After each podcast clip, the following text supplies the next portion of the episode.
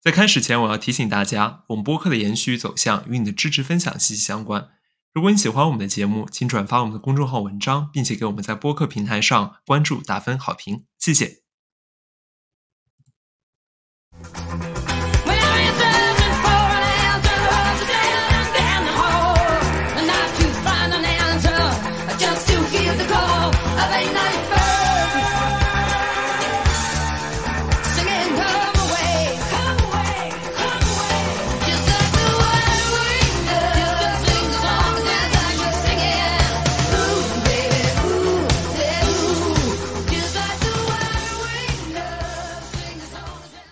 Hello，Hello，大家好呀！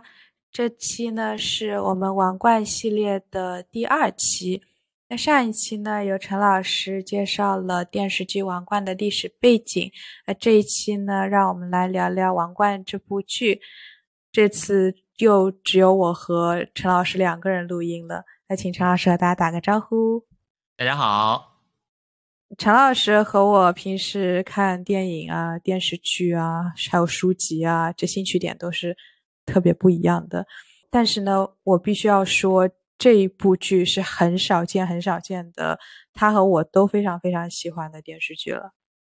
我觉得很重要的一个原因是，《王冠》这部剧虽然看起来是一部历史剧，但是历史只是它的一个背景。实际上，观众一旦看起来，就会发觉自己特别有代入感。我觉得它更多的像是一部套皮的职场剧跟家庭剧。女王她作为女王的那一部分是她的职场部分，然后她处理家庭关系，无论是夫妻关系、亲子关系，还是跟亲戚之间的关系，这是家庭剧的那一部分。这两部分剧情矛盾冲突都安排的特别好，所以观众看起来的时候不会有陌生感。有一部剧沙老师非常喜欢，我就觉得有一些隔膜感。是韩剧《请回答一九八八》，里面讲到了有一群街坊邻居、好伙伴，在一九八八年的故事。因为我小时候成长的时候没有这样的一群住的非常近的小伙伴儿，我就觉得有一些不能代入。反正其实我很喜欢这个剧的主要原因是，我觉得他们在一起，比如说吃饭啊，在一起玩啊，这种很多镜头都特别热闹。我觉得尤其喜欢冬天看，就会让我觉得非常的温暖。那我们俩其实还有一本剧是我们两个人都非常喜欢的，就是《机智的医生生活》，出了两季，我们都看完了，对吧？因为这部剧的话，我感觉它更多的是讲了。生活当中的好朋友，职场的生活，然后我们俩作为两个年轻人，就对这种社畜的生活非常能够共情。共情。那《王冠》的第一季呢，是在二零一六年的十一月四号上线，现在出到了第四季，第五季呢是之前有宣布说是今年十一月九号上线，很快了。其实离我们录音的这一天，真的就剩一个月了。所以这一期也算是一个第五季开始之前的小复习吧。那我一开始在录之前跟陈老师在商量，我说，嗯，在想的时候要尽量少的剧透，但是又一想说，哎，这个剧其实不存在剧透不剧透的。这个剧里面拍的历史事件呐，或者说王室内部的家事啊，基本都是维基百科可以搜到的水平。开局一张图，剩下全靠编。那 看完前四季，我是感觉编剧的这个写的本身呢，那不是百分之百的完全精确史实，而且在维基上你就可以找到一些对于情节的纠正，但是对于大事件的这个叙述基本还是正确的，而且它整个剧是编年体的一个设计，所以观众会看着比较顺流。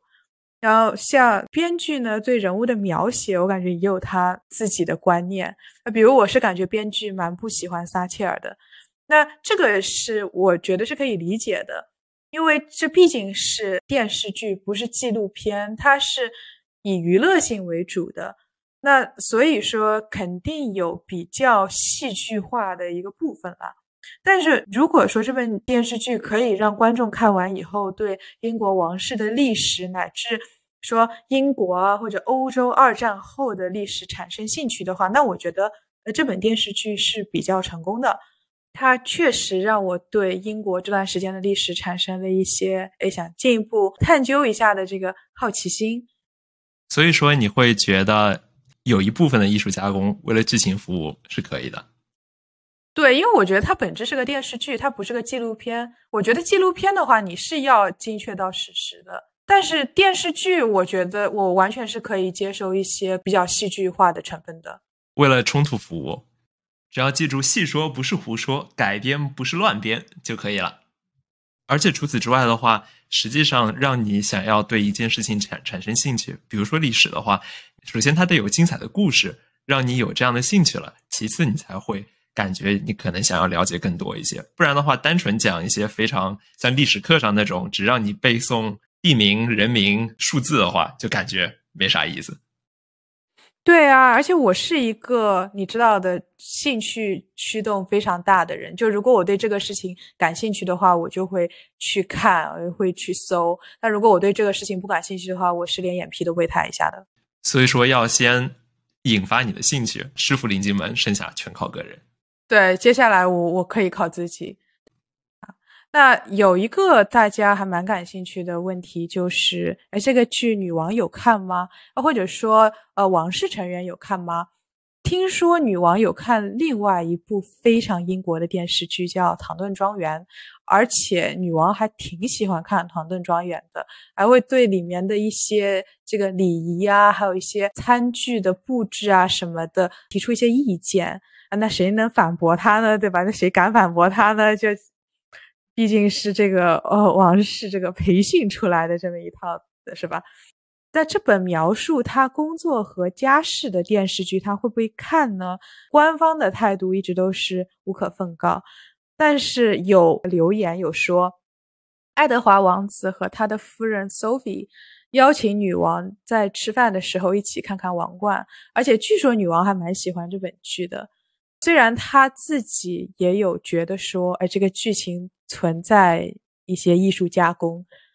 还有一个留言是在第一季和第二季出演玛格丽特公主的 Vanessa Kirby，在一次和《名利场》杂志的采访中提到，他的一位朋友有一次碰到女王的孙女，呃这里不确定是碰到哪一位孙女啊。说到呢，这个 Her Granny loved it。就是他奶奶很喜欢这本电视剧，用到 love 很爱这种词，那我觉得喜欢的程度还是蛮高的。如果留言属实的话，我觉得女王还是一个比较智慧的国家元首，所以说她在看这部剧的时候，应该不会把这部剧里面的女王真的当做她自己，可能是在讲别人的故事，只是用到了自己的背景。毕竟人家也可能是经历过这个事情的，所以。别人拍出来他经历过的事情，他自己在看的话，可能好应该也不会有那么大的反应吧。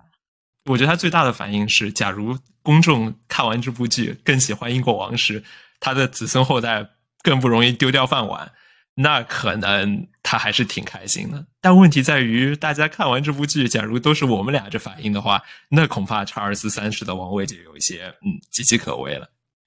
哇。真的，我之后有会讲这个查尔斯他们的这个王室八卦，但是我真的要说，就拍到第四季那个时候，我真的想就钻进屏幕里面一拳把他打死算了，真的超级气，是不是？对，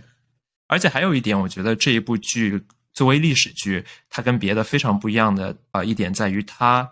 包含的时间范围非常的久远。以至于它当中有青年女王、中年女王、晚年的女王，跟她周围的人，所以说他会选用不同的演员来演不同时代的女王，展现出她的不同的特点。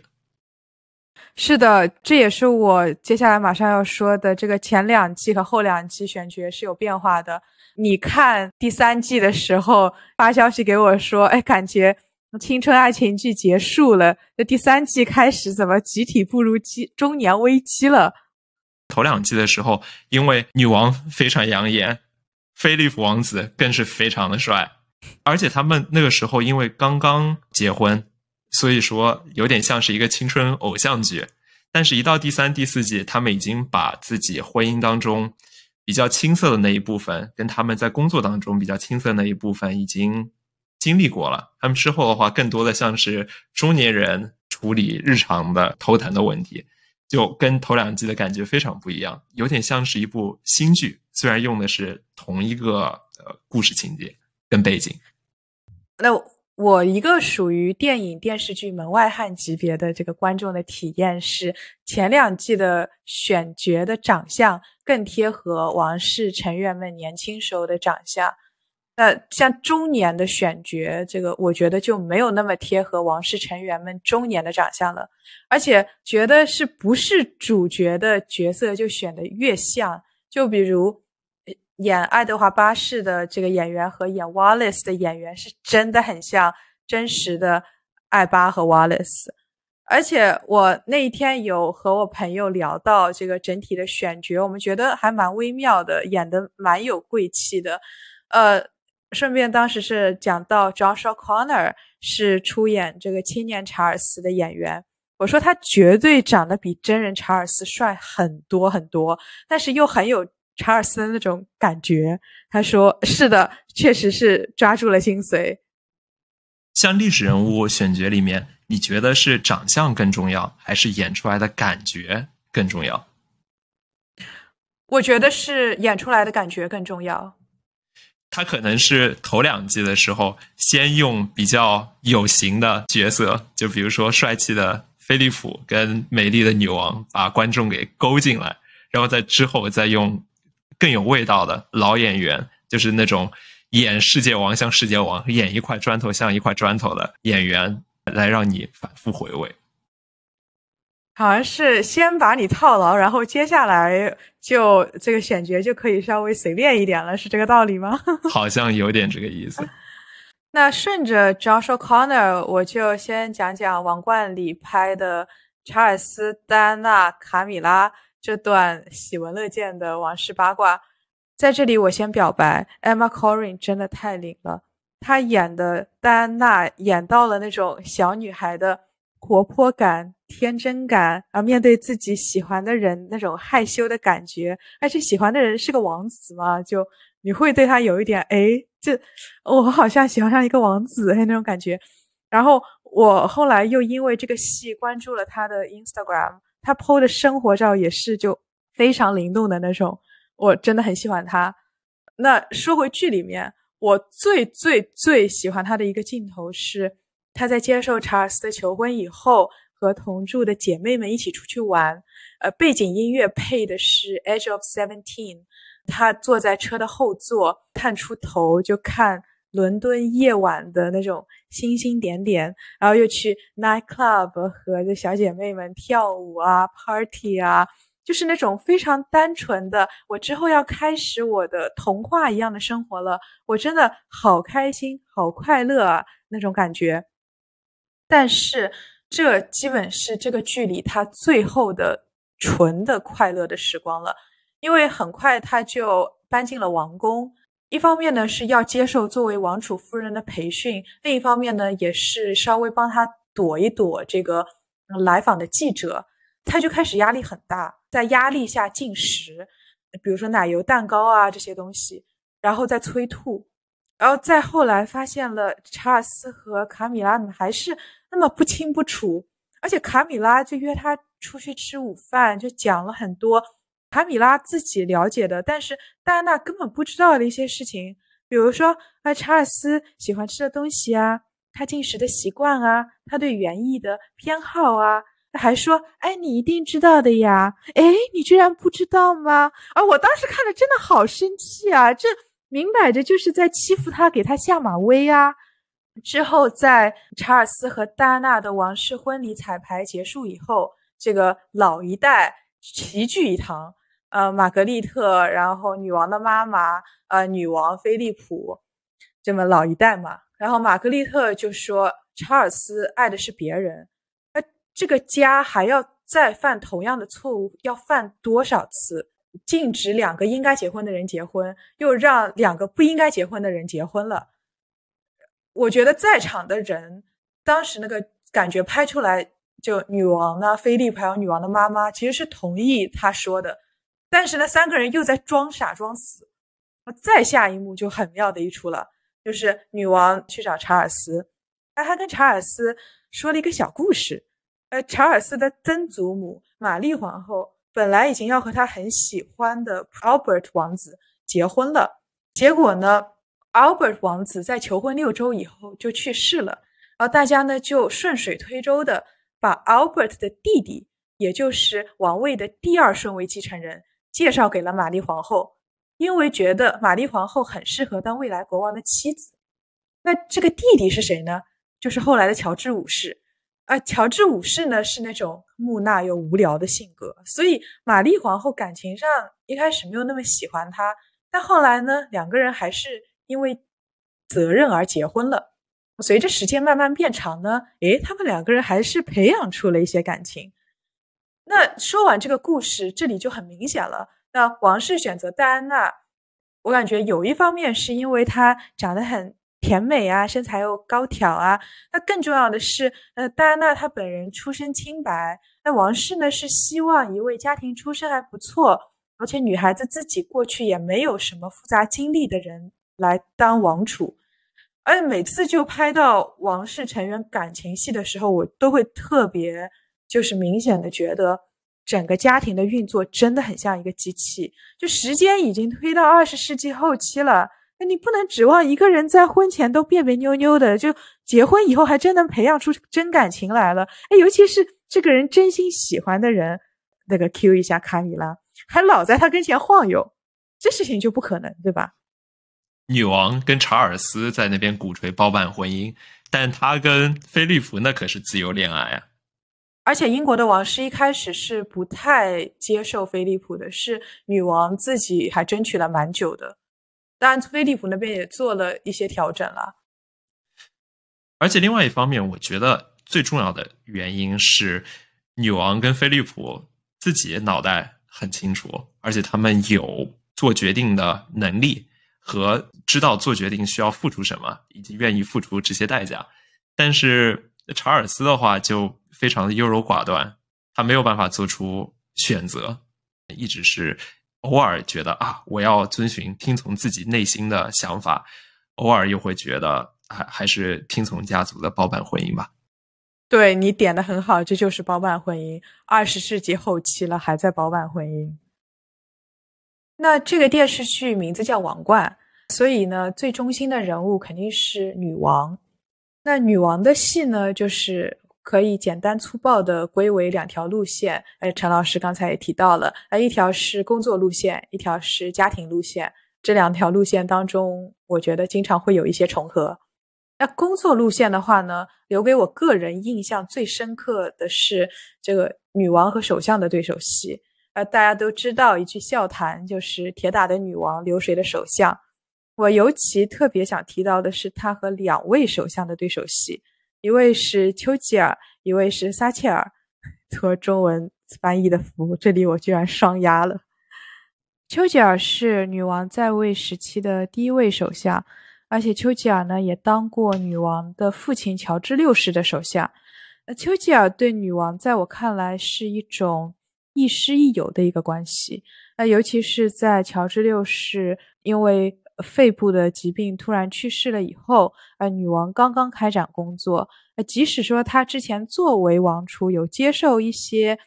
当接班人的培训，但基本上还是一名职场小白。那丘吉尔在当首相的这段时间里，就有一种慢慢帮他坐稳王位的意思。呃，在英国的这个政治体制下呢，呃，女王和首相每周会有见面谈话。在剧中，女王第一次和丘吉尔开周会的时候，呃，她的紧张啊，但但她那种尽力克制自己的紧张，呃，她作为年轻的女王和经验丰富的政坛老手，试图进行权力平衡上的拉扯，这些是拍的非常妙的。对，而且我觉得我们也非常能够共情，大家都可以想起自己刚开始工作的时候会有的这样一种紧张感。对他这里，你有没有觉得有一种 fake it until you make it，就是在你做到这个事情之前，你先当做我就是可以做到这个事情。他肯定是有的，而且我还有一个观察是觉得丘吉尔，你与其说他是亦师亦友，实际上他因为作为有这样一个年纪，这样的一个资历，而且实际上他不仅跟乔治六世，实际上他和乔治六世的父亲女王的爷爷乔治五世也有非常深的战友情。丘吉尔在一战的时候就是海军大臣，好像丘吉尔更多的像是女王的一个父亲的这样一个角色的延续，在女王自己的父亲不在的情况下。在他的工作当中，有这样的一个父亲和导师的一个形象，给予他一些指导，我觉得是非常妙的。等到女王迎来撒切尔当他首相的时候，他已经成为这个一名经验丰富的中年社畜了。呃，他们第一次会面，两位权力顶端的女性的拉扯是很精彩的。就撒切尔夫人见完。这个第一面开完第一个周会以后，回家就跟她老公说：“哎，这个女王好像比我想象的更聪明、更有意思。哎呦，我的内阁成员具体是谁，基本都被她猜到了。”这里呢，就感觉说他在周会之前可能以为女王更多的是一个吉祥物吧，哎，结果呢，比他以为的对国家政治局势的了解其实是更多一些。而且这里有一个题外话，蛮有意思的。就是出演中年女王的 Olivia Colman 奥姨，我们亲切的叫她奥姨，在二零一一年的电影《铁娘子》里饰演的卡罗尔·撒切尔是撒切尔的女儿。我觉得女王和撒切尔之间的对手戏对我来说特别令人耳目一新，因为她是我见过少有的两个位于权力顶峰的女性之间不是为了感情，而是单纯为了工作公事进行碰撞。而且在这剧里面有两个老戏骨饰演出的那种剑拔弩张的状态，从刚开始互相试探，到之后互相较量，让人感觉是非常精彩又非常难得的。那我们再回到这个家庭路线上说，在家庭路线上呢，她不是母亲或者姐姐或者女儿的角色最优先，依然是女王的角色最优先。所以我之前有说说这个。家庭路线和工作路线经常会有一些重合。他的妹妹玛格丽特找他聊同意他和汤森结婚的事情，那女王就说：“作为姐姐，我是同意的，而且我为你们高兴。但是是我这个头顶的王冠，我这个女王的身份，导致我不能同意你们两个结婚。”其实我觉得这句话是非常推卸责任又没有用的，绕了一圈是什么问题都没有解决。我觉得，与其说这里女王是在推卸责任，不如说她实际上是意识到了，或者是在承认她自己的责任。啊，我懂你意思。哎，我觉得你这个角度也很有道理，因为她是姐姐，她是妈妈，或者她是女儿，但是她又不得不把工作的那一部分带入到生活当中。那讲到女王呢？也不可能绕开她的丈夫菲利普亲王。啊，就我看来呢，他们是夫妻，也是工作伙伴。因为菲利普是要陪伴女王出席很多重要的场合，参加很多盛大的活动，呃，比如说和女王出访英联邦国家，还有他自己单独参加墨尔本的1956年的夏季奥运会开幕式等等。他在英国的这个亲王的头衔不是一开始就有的。这老两口一九四七年结婚，一直到一九五七年，他才真的是这个菲利普亲王。呃，当中的缘由，女王没有明说过。那王冠给出的一种解释是，呃，女王为了平衡菲利普不太平衡的心态，以及拯救他们的婚姻，设计这样的一个菲利普亲王的身份。那。菲利普呢是觉得说他和女王权力上有相当大的不平衡，呃，之前两个人就为了这个生的小孩不幸门巴顿，也就是菲利普的姓吵了一架，然后再加上当时菲利普的私人秘书的离婚八卦，又把这个菲利普掺和进去了，其实是一些关于这个找女人的事情了。女王呢是为了稳定军心，所以就官方给。菲利普认证了一个亲王的头衔，所以说很多时候，女王不仅把工作带入生活，她还会把生活带入工作。就比如说封菲利普亲王这事儿，看起来好像是王室的事情，但实际上其实是他自己家庭的事情。假如要评一个英国谁最没有办法把工作跟生活分开的话，那女王恐怕能够评上第一名。那我最后呢要说到的是女王的妹妹玛格丽特，在这里我又要表白了，演青年玛格丽特的演员 Vanessa Kirby 真的太美了，三百六十度无死角的美，就看到她出镜我就想疯狂截图。你觉得女王跟玛格丽特，青年的女王跟玛格丽特谁更美？玛格丽特，我觉得她们俩都很美，但她们两个美的不一样，这可能跟选角跟角色演的也有关系。因为女王的美是那种标志的美，而玛格丽特的美是那种有一些野性的美，它这跟他们剧中两个人的性格也有非常大的关系。对，是的，我觉得女王的，即使是青年的那个演员，她也是比较庄重的那一种。但是，呃，如果是玛格丽特的话，我觉得她青年演员那一部分，他是有贵族气质在的，但是他也蛮，就像你说的，有野性的。那在王冠里呢，玛格丽特的戏份，我个人感觉主要是围绕两个求而不得。一个是王位，一个是爱情。那玛格丽特在第一季女王和菲利普出访英联邦国家的时候，就玛格丽特呢代班当了女王。他在一个大使见面会上做了一个非常欢快的演讲，啊，没有按照官方写给他的稿子念，而是自己自由的发挥了，而且还把各个大使都逗得很开心。当然了，这个是。王室否认的，因为历史上不是这样的，但剧里是这么拍的，我们就讲这个剧嘛。还有是在第三季的时候，女王拜托正在美国的玛格丽特找到时任的美国总统约翰逊，说能不能支援一下英国当时需要的紧急财政援助。他也是不辱使命，呃，和。这群美国人在开开 party、跳跳舞、喝喝酒，呃，终于把这笔钱给拿回英国了。玛格丽特当时的丈夫 Anthony 也对她说：“你其实是相比较你姐姐而言更适合当女王的人选，只是你姐姐生的比你早。”但是她真的适合当女王吗？那剧里面有讨论，是通过菲利普对女王的这说的话来表现的。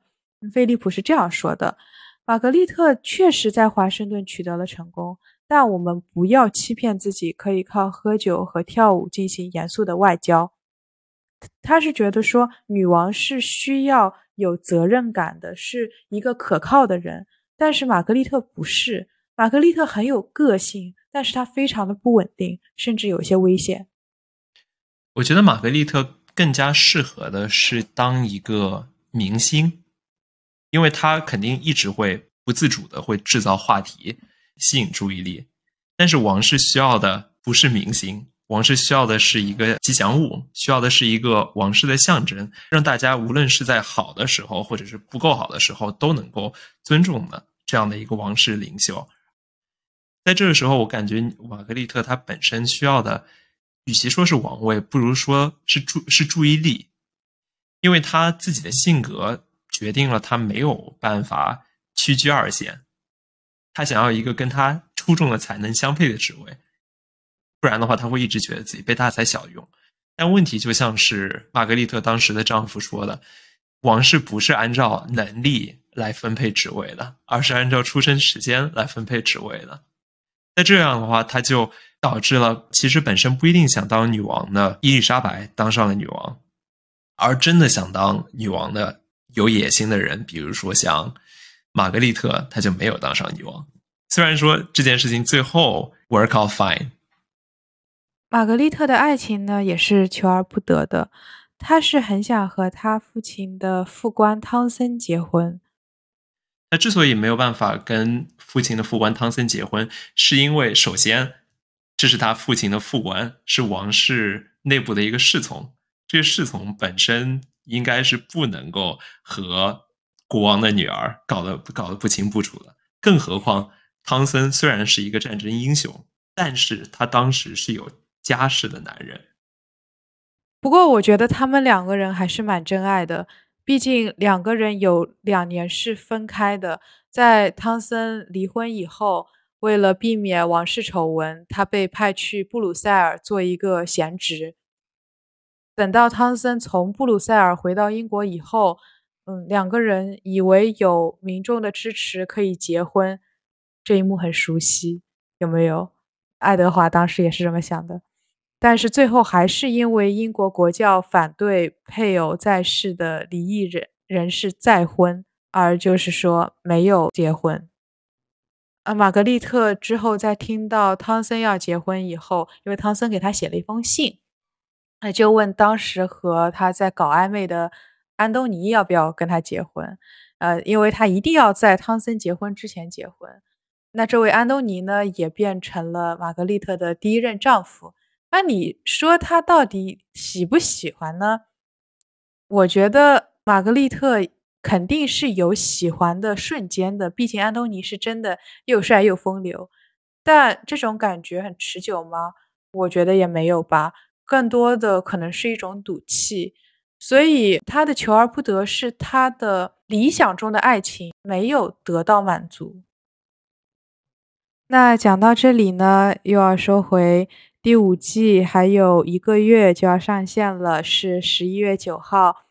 那如果说你对这部剧在听完我这一期以后感兴趣，按还有一个月的时间可以把第一季到第四季补完啊。那如果说你之前已经看过这部剧了，那就和我一样一起期待一下第五季又有什么精彩的表演吧。